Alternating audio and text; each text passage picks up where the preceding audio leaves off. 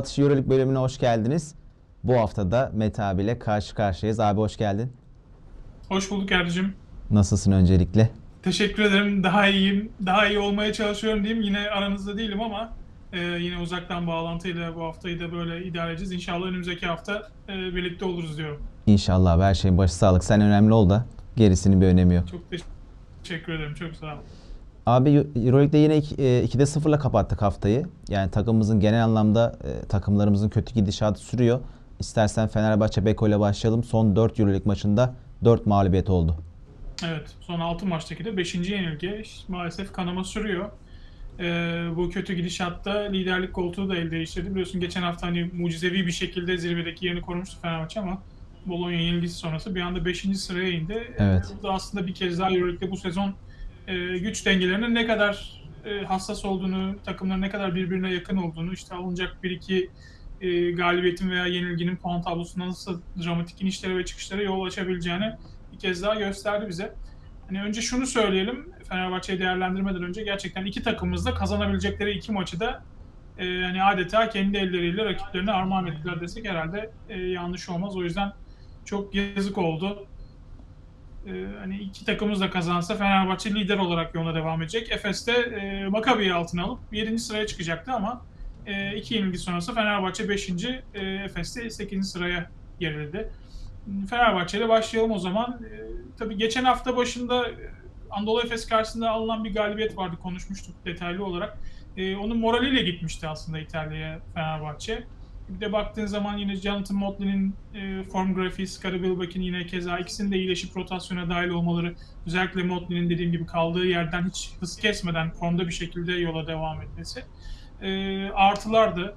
E, yine baktığın zaman işte Kostas Antetokounmpo kadroya dahil edilmişti. Ceker'in sakatlığında bir uzuna zaten ihtiyaç vardı. Ceker de bu denklemden çıkınca e, Antetokounmpo'nun değeri daha da artacaktı sen sormuştun hani Antetokounmpo'nun oynamasını bekliyor musun diye ben önemli sürede alacağını düşünmüştüm ki ilk yarıda da öyle oldu. İlk 5 başladı o da.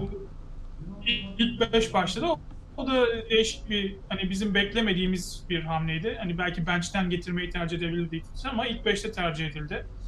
Ee, ki maça da çok iyi başladı Antetokounmpo. Evet iyi de katkı Fenerbahçe. verdi gerçekten. Ee, çok iyi katkı verdi. Daha ilk pozisyonda hatırlarsın Kalates'te ikili oyundan bir sayı buldu. Ki bu da bize zaten Kalates'le işte o uyumunu Yunan milli takımında da takım arkadaşları zaten. İlerleyen dönemde birlikte yakalayacakları uyumun bir göstergesi gibiydi.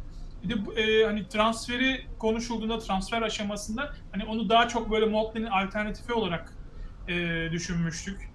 Hani Motley Evet. oyunda değilken onun yerinde o enerjiyi, atletizmi takıma getirecek oyuncu olarak düşündük ama ilk 5'te başladı. Ve oyunda kaldığı 13 dakikada da çoğunlukla Motley ile yan, yan yana oynadı ve e, işte çember etrafındaki o bitiricik tehdidi ve atletizmiyle e, Motley ile iyi bir ikili olabileceğini de gösterdi. Ama çok uzun süre oyunda kalmadı maalesef. O da anlaşılmaz bir tercihti Itudis'in ki zaten ilerleyen dönemde biraz e, dakikalarda konuşuruz Itudis'i de. O da çünkü biraz formsuz takım gibi. İlk çeyrekte e, hani işte Wilbeck'in sayıları vardı. Antetokounmpo yine 6 sayı buldu.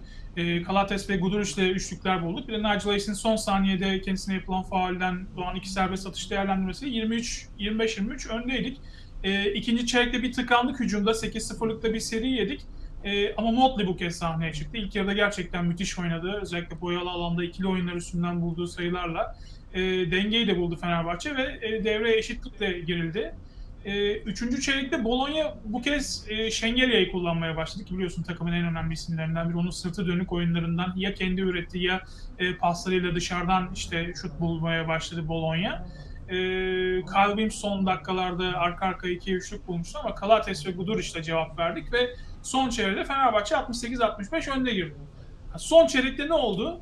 Son çeyrekte bir anda rüzgar tersine döndü ve e, hani adeta mezardan Marco Bellinelli'yi kaldırdık. 36 yaşındaki Evet. Bellinelli yani sezon ortalaması 3.7 sayı ama e, maçta 18 dakika kaldı zaten sahada. 18 sayının 18 14'ünü sayı. son 10 dakikaya sığdırdı. E, yani Bologna zaten son çeyrekte 27 sayı kaydetti. İşte %51'i Bellinelli'den geldi. 71-67 öndeydik e, çeyreğin ilk dakikasında ama 6,5 dakikada 21 yedik. Bir seri yedik.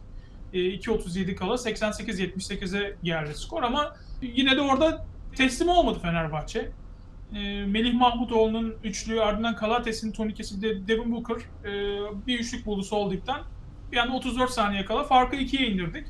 Hani çok da umutlandık. Gerçekten iyi de oynuyorduk. Mola dönüşünde, Bolonya'nın mola dönüşünde topu da çalmayı başardık Nigel Hayes'le. Ama sonra Hayes topu anlamsız bir şekilde e, hani topla gitmek yerine önündeki Kalates'in ayaklarına doğru fırlattı. Top kaybına yol açtı. Çok Orada erken davrandı abi orada. taktik Yani- Yani muhtemelen kimse- evet, anlaşılmaz kimse anlamadı. orada Aynen öyle. Yani e, kendi gidebilirdi. E, ne bileyim bi- biraz yani biraz daha sakin olup e, frene basabilirdi. E, hiçbirini tercih etmedi. Yani biraz şey gibi oldu. Hani Barcelona maçında hatırlarsın e, Motley üçlük hani kullanmamız gereken yerde Evet, smaca evet. gitti. Akıl tutulması Orada yaşamıştı. öyle bir enteresan akıl tutulması e, yaşamıştı. Bu da ona benzer bir şey oldu. E, Hayes'ten gerçekten hiç e, beklemediğimiz bir hamleydi. E, maalesef o hamlede Fenerbahçe'nin sonunu getirdi. Bolonya'da maçı kazandı bu şekilde. İstatistikleri sorayım abi. Dikkatini çeken istatistikler nelerdi bu maçla alakalı?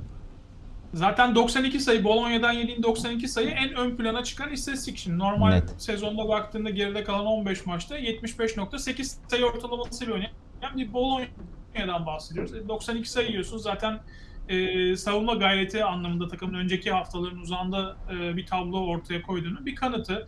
Belinelli'den bahsettim zaten. Sezon ortalaması 3.7, 18 sayı yedin. E, bir başka oyuncu Nico Mannion, o da sezon ortalaması 4.6 sayı. E, 13 sayı yedin ondan. Yani sezon ortalaması toplam 8'e anca bulan iki oyuncudan e, zaten 31 sayı yedik. E, burada çok ciddi bir hasar verdi bu iki oyuncu. E, ikinci ön plana çıkan yine Bologna'nın 3 sayı yüzdesi tabii çok yüksek bir yüzdeyle oynadılar. E, ekstra bir e, şut Evet. günündeydi Bologna. Bunu da kabul etmek lazım. E, gerçi iç dış dengesini oturtmalarından da kaynaklı. Yani içeriye işte o Şengeli'ye içeri inen, Cahit'e içeri inen daha sonra dışarı çıkan toplarla e, savunma dengesini bozarak da buldukları üçlükler vardı ama %54,5 e, çok yüksek bir 3 sayı yüzdesi. Fenerbahçe %32'de kaldı. E, en çarpıcı istatistiklerden biri de asist top kaybı oranları tabii. Fenerbahçe 15 asist, 15 top kaybı ile oynadı. Yani 15 top kaybı çok yüksek. E, 34 sağ içi isabete bulun, 15 asiste. Yani bu da biraz topun iyi paylaşılmadığını, birebir çabayla bulunan sayıların fazlalığını gösteriyor. Bologna 34 basket buldu, 26 asist üstünden. Yani dolayısıyla burada da bir fark vardı. E, reboundlarda öndeyiz genel tabloya baktığın zaman. Ama e, ilk 3 çeyrekte 30 rebound almıştı Fenerbahçe ki bunların 14'ü hücum reboundıydı. Bologna sadece 13 reboundda al- e, alabilmişti ki bunların sadece ikisi hücum rebound. Ama 4. çeyrekte hem reboundda dengeyi kurdular. 7-7 bitti son çeyrek reboundlarda e, istatistik. Ama 3 tane hücum reboundu verdik ve bu 3 hücum reboundundan da hepsinden de sayı çıkarttı. 7 sayı çıkarttı. E, hatırlarsın özellikle bir pozisyonda işte yani galiba Cahit'e hücum reboundunu şey orada e, be, e, Guduric hücum rebound vardı. Çok kritik bir hücum rebound. Evet, evet, Topta- evet. Yani o e, belki sayı olarak fazla değil. Sayı olarak reboundlardan ilk başta istatistik yarına yansımıyor genel to- totalde ama o dördüncü çeyrekteki o verdiğin 3 hücum reboundu, o 3 kritik yerdeki 3 top e, çok fazla can yaktı diyebiliriz. Yani istatistik olarak e, en dikkati çeken istatistikler bunlardı. Genel bir soruyu sorayım abi o zaman. Şimdi son 4 maç 4 mağlubiyet dedik. Bu süreçte Itudis'in formsuzluğundan da tabii ki bahsettin. Daha da açabilirsin bunu ama yani Fenerbahçe Beko bugüne kadar neyi yapıyordu? Bu periyotta neyi kötü yapıyor? Yani oyun pratiğini mi kaybetti? Fenerbahçe Beko çözüldü mü? Muhakkak ki sakatlıkların da etkisi var ama e, sen ne taraftan ele alırsın aslında bu süreci? Hepsinden biraz aslında. Yani takımın çok erken form tutması da aslında uzun bir Euroleague maratonunda e, çok da aslında istenen bir şey değildir. Yani takımlar ilk başta böyle hemen e, çıkışta e, hemen böyle arka arkaya maçlar kazandıktan sonra böyle bir istim kaybetmelerini beklersin. O çok tercih edilen bir şey değil. Hani yavaş yavaş form grafiğini yükseltmek, işte iki maç kazanmak, bir maç kaybetmek, üç maç kazanmak, bir maç kaybetmek. Yani bu denge aslında biraz daha e, olumludur özellikle yeni kurulmuş bir takımlar için. Ha, tabii kazanlar arka arkaya gelen galibiyetlerde çok güzeldi ama işte o e, yükselişin de sert bir düşüşü oldu. Onu biraz daha e, aya, keşke daha yumuşak bir iniş olsaydı ama işte arka arkaya yenilgiler tabii. Dediğin gibi sakatlıkların da bunda çok fazla e, rolü var.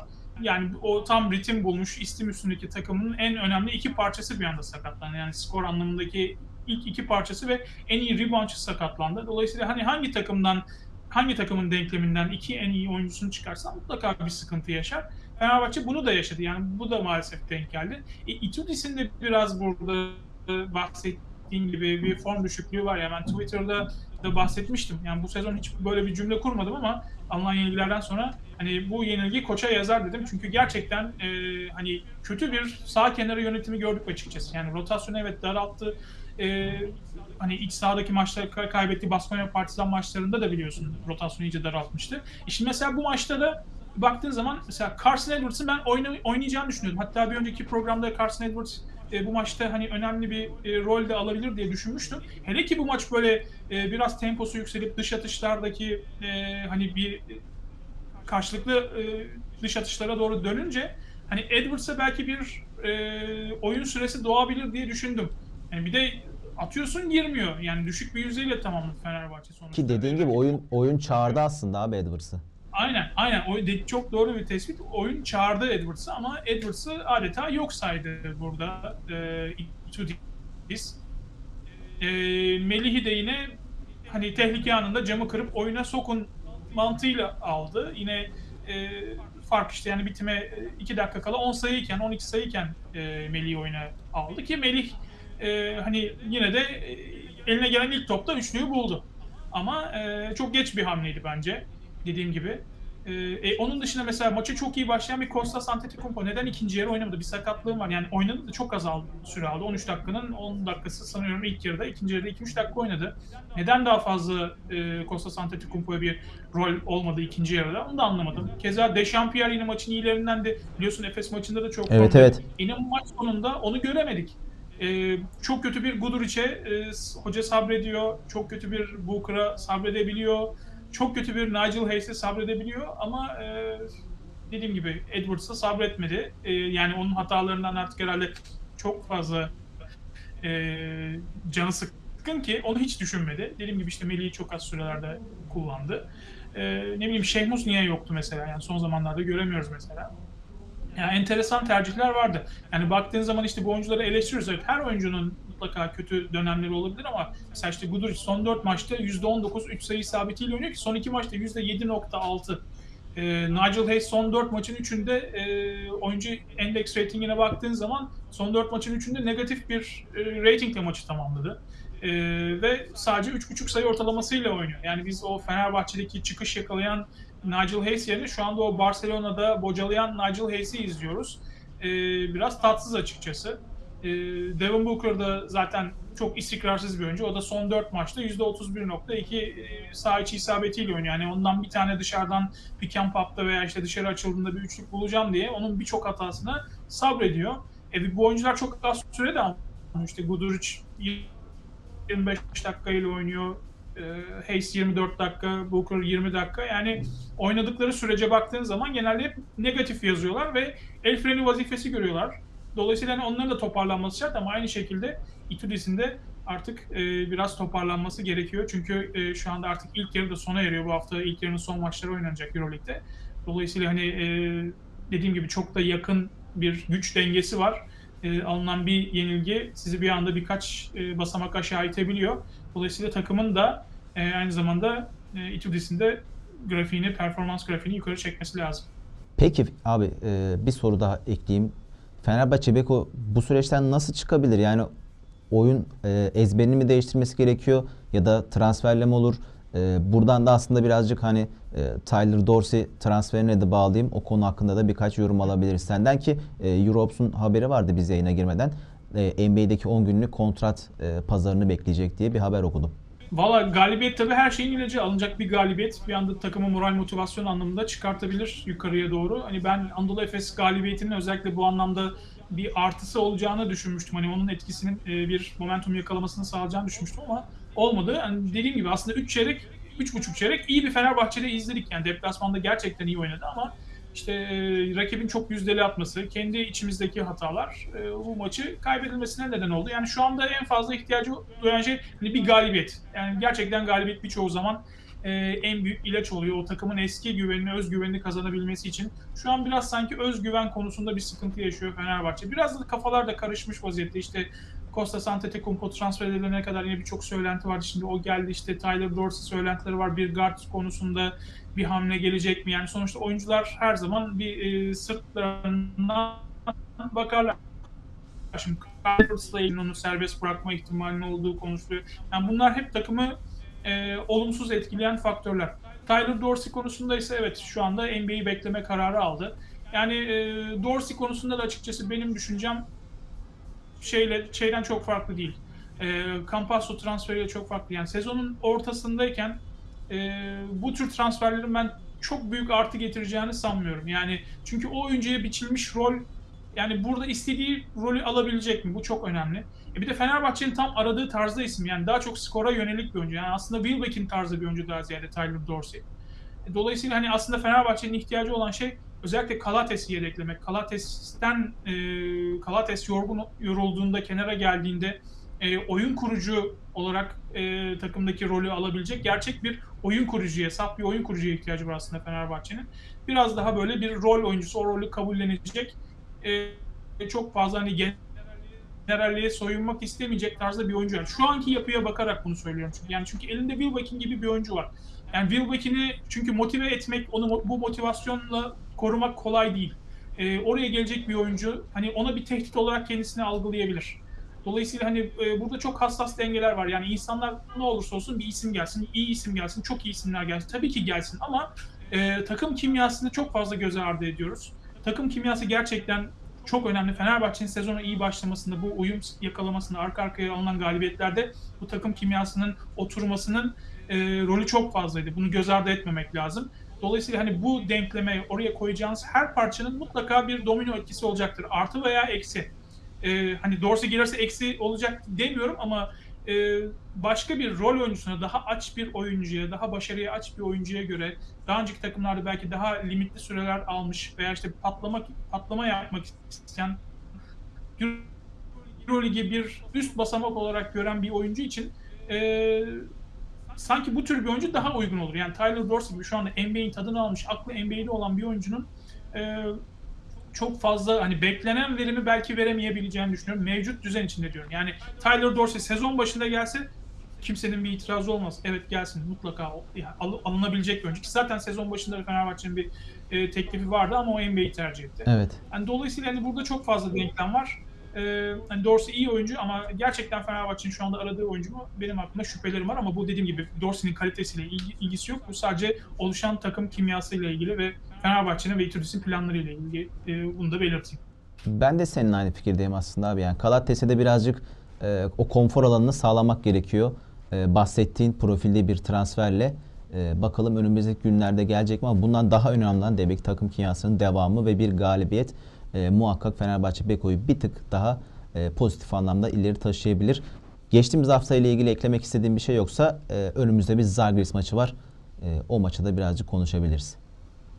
Geçelim Zalgiris maçına. Evet Zalgiris e, şu anda e, 8 galibiyet, 8 mağlubiyetle 17. haftaya averajda Efes'in ardından 9. sırada giriyor. E, hani ligin performansı en kestirmesi zor takımlarından biri. İç sahada arka arkaya işte Panathinaikos ve Efes'i hatırlıyorsun kaybetmişlerdi. Ardından bir deplasmanda Kızılyıldız yenilgisi var.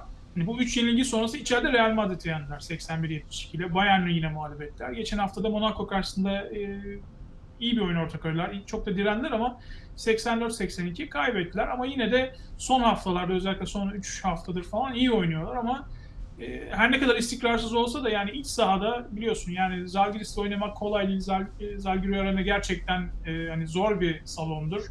E, Efes oradan tereyağından kıl çeker gibi çekti ama dediğim gibi Real Madrid de orada yenildi. Ee, hani taraftarı biliyorsun basketbolu Avrupa'da en iyi bilen basketbol taraftar kitlelerinden biri diyebiliriz belki. E bir de karşısında şu anda işte kafaların karıştığı, soru işaretlerinin oluştuğu, işte sürekli transfer söylentisinin olduğu, biraz moralsiz, biraz da kırılgan gözüken bir Fenerbahçe Beko ile oynayacaklar. Dolayısıyla hani zor bir maç. Yani normal şartlarda hani e, sezon başındaki Fenerbahçe'nin burada vurup geçmesini bekleyeceğim bir maç ama şu anda takım çok hassas bir dönemden geçiyor. Dileriz kazanır e, ve o yenilgi serisi artık sona erer. Çıkışın başlangıcı olur ama hiç kolay maç olmayacak. Evet abi dediğin gibi de yani Zargiz deplasmanında taraftarın etkisi bile e, şu negatif anlamdaki Fenerbahçe Beko'yu bir tık daha geriye itebilir ama yani dileriz e, bu şekilde olmaz. E, bakalım Fenerbahçe Beko e, bu süreçten e, bir galibiyette çıkabilecek mi? Fenerbahçe Beko ile alakalı eklemek istediğim bir şey yoksa e, Anadolu Efes tarafına da geçiş yapabiliriz Bence abi. yok. Anadolu Efes Geçelim. Mak- Maccabi Tel Aviv deplasmanından mağlubiyetle döndü. Ee, onların da aslında dalgalı performansı e, hatta kötü de sayılabilir. Çünkü son 4 maçta onlar da 3. mağlubiyetini aldı Euroleague'de. Yani bu üç yenilgiye de baktığın zaman bahsettiğin işte daha önceki iki yenilgi Baskonya karşısında ve Partizan karşısında. Baskonya içeride kaybetmişti hatırlarsın. Ee, üçüncü çeyrekte Baskonya maçında bir 28-12'lik üçüncü çeyrek skoru var. Partizan maçının yine üçüncü çeyreğinde 25-17'lik bir Partizan üstünlüğü var. Maccabi maçında son çeyreği 23 idi. Yani ikinci yarılarda baş artan 3 performans, 3 çeyrek performansı ve ondan 3 yenilgi. Yani gerçekten e, çok yazık oldu. E, son çeyreğine önde girdiğim bir maçta e, işte baktığın zaman e, el- 65-55 öndeydi Anadolu Efes. 22'lik bir seri yedi. Yani 77-67. 9 dakikada. Yani son çeyrekte 7 sayı kaydettiler ama 77'ye 67'ye gelene kadar yani o son artık maçın koptu diyebileceğimiz noktaya gelene kadarki skor 20 20'ye 2. Yani gerçekten inanılmaz ki e, Maccabi de gerçekten üst üste iki maçta rakibini son çeyrekte 7 sayıda tutarak kazandı. Bir önceki hafta da Alba'yı deplasmanda son çeyrekte 7 sayıda tutarak yenmişlerdi. Bu hafta da Efes'i yendiler. Ki e, son çeyreğe kadar, yani 3. çeyrekte kontrol Anadolu Efes'in elinde değil ama son çeyrekte e, 4 kısaya döndü Maccabi ve orada enerjiyi yükseltti. Ve Anadolu Efes o enerjiye karşı bir cevap veremedi. Arka arkaya top kayıpları, arka arkaya boş atışlarda e, karavana atmak e, taraftar da devreye soktu. Yani Maccabi de yine baktığın zaman ligin en e, ateşli taraftarlarından biri. Ve tabii Lorenzo Brown. Yani Lorenzo Brown gerçekten hani inanılmaz bir maç çıkardı. 23 sayı, 7 asist, 5 rebound, 2 top çalma. E, ki 11'ini son çeyrekte kaydetti. E, yani Efes resmen paralize olmuş bir şekilde bir dördüncü çeyrek yaşadı. Maç sonrasında Ergin Ataman işte alt yaş takımı gibi oynadık diyor ki haklı ama e, açıkçası sanki kenarda da bir alt yaş takımı e, yönetimi vardı. Yani böyle her şeyi izleyen, hiçbir tepki veremeyen, e, oyunu akışına bırakan, e, hiçbir müdahale yapamayan bir e, kenar yönetimi de gördük burada. Yani bu e, sadece oyunculara değil, bence burada da yine teknik heyete de yazan bir yenilgi oldu. Yani 22'lik seriyi açıklamanın fazla bir e, şeyi yok. E, fazla bir şey açıklamaya gerek yok yani burada. E, kendisini gösteriyor burada. E, yani kontrolü bu kadar kaybettiğim maçı son çeyrekte deplasmanda kaybet kazanmak kolay değil zaten. E, yine işte istatistiklere baktığımız zaman ben geçen hafta belki hatırlarsın özellikle reboundlara, hücum reboundlarına dikkat demiştim. Maccabi Lig'in en çok hücum reboundu alan takımıydı ki yine bu maçta da e, 37-33 reboundlarda Maccabi üstünlüğü vardı ve 12 hücum reboundu aldı Maccabi. Efes'in 6 hücum rebounduna karşı ve bu 12 hücum reboundundan yanlış hatırlamıyorsam 14 sayı çıkarttılar. Ee, çok kilit bir istatistik oldu. Ee, yine baktığın zaman Efes 12 asiste kaldı. Çok düşük ama daha da kötüsü 16 top kaybı. Ee, ve Mitsic yine 5 top kaybıyla oynadı. Özellikle son çeyrekte çok yine e, çok kritik hatalar yaptı Vasilya Mitsic. Ee, yine işte baktığın zaman dış atışlarda çok düşük bir yüzdede kaldı Anadolu Efes. Takım olarak %33 ama takımın esas ana dörtlüsü ki Larkin de artık geri döndü bu maçta da yine süre aldı 16 dakika. Mitsic, Clyburn, Larkin, Boba 24'teydi yani %29.1 üçlük isabetiyle oynadılar. Yine boyalı alandan 4 ve 5 rotasyonundan fazla bir katkı alınamadı. Her ne kadar Ergin Ataman e, bu sefer sorun 4 numara veya 5 numarada değildi sorun guardlarımızdaydı dese de yani boyalı alanda da hiçbir varlık gösterememekte sıkıntı. Zizic işte 7 dakikada 2 sayı, 3 rebound. Dunstan 11 dakika sahada kaldı. Fenerbahçe maçında 35 dakika oynamıştı galiba. 11 dakika sahada kaldı. 0 sayı. Plyce 20 dakika oynadı. 2 sayı 5 rebound. Polonara hiç oynamadı ki zaten artık o yolcu diyebiliriz herhalde. Kızıl Yıldız'la doğru gidecek o da. E, Isaiah Taylor'la bugün yollar ayrıldı bu arada. Evet. Onun altını çizelim. E, Larkin'in e, geri dönüşüyle 2 aylıktı galiba onun sözleşmesi e, açığa çıkan bir oyuncu oldu. Isaiah Taylor. E, yani çok kötü oynayan bir Anadolu Efes. Yine o klasik 4-5 sıkıntısının devam ettiği ama işte guard rotasyonunda da Ergin Ataman'ın bahsettiği gibi verim alamadığın zaman e, böyle bir tablo ortaya çıktı. Ya şey okudum, e, Eurohops'taydı galiba. Kevin Panther'ın bir açıklamasını okudum. E. E, diyor ki takım içerisindeki kimyanın önemi çok büyük. Mesela Anadolu Efes'e bakın üst üste 2 yıl Euroleague şampiyonu olmayı başardılar. Peki bu büyük başarıya ulaşmaları nedeni sahada bugüne dek görülmemiş taktikler kullanmaları mı? Hayır değil. Sahada sürekli e, pick and roll veya birebirler üzerinden atak ediyorlar. Hepsi bu. Onları bir arada tutan asıl detaylar ise takım kimyası ve özgüven.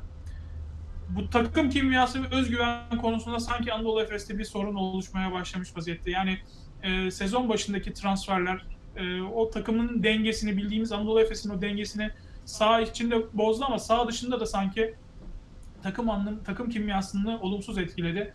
E, özgüven anlamında da yani belki o özgüven yeniden kazanılır ama şu anda bir Anadolu Efes'e çok kırılgan bir dönemden geçiyor. E, Larkin'in dönüşü belki Mitsic'in üzerindeki Larkin biraz daha form tuttukça Mitsic'in üzerindeki belki yük azalacak ki Mitsic de onun da bir açıklaması vardı. Yani e, Larkin döndüğüne göre artık itiraf edebilirim. Onun yokluğuna gerçekten çok zorlandım, çok yıprandım diye bir açıklaması var.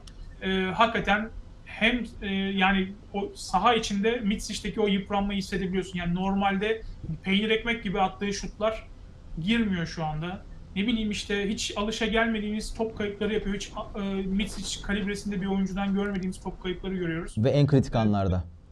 Ve en kritik anlarda yani bu bir değil artık 1, 2, 3, 4 maç oldu. Yani, yani geçen hafta da bahsetmiştik Mitsic'in form e, grafiğinin düşüklüğünden. Hani ben hala Mitsic'in bir yerde vites yükselteceğini düşünüyorum, inanıyorum ama e, gerçekten şu anda kötü bir süreçten geçiyor ki o da Anadolu Efes'i de e, düşürüyor şu anda. E, gerçekten kritik bir döneme giriyor Anadolu Efes'te. Şu anda da işte 8. sıraya indiler. E, bir çıkış vardı ama son 4 haftada gelen 3 yenilgi tabii e, can sıkıcı. Abi Misic demişken de hafta içi bir açıklaması vardı. NBA'de şansımı denemek istiyorum diye. Ee, sen ne düşünüyorsun? Bir NBA kapısı aralanır mı Misic'e?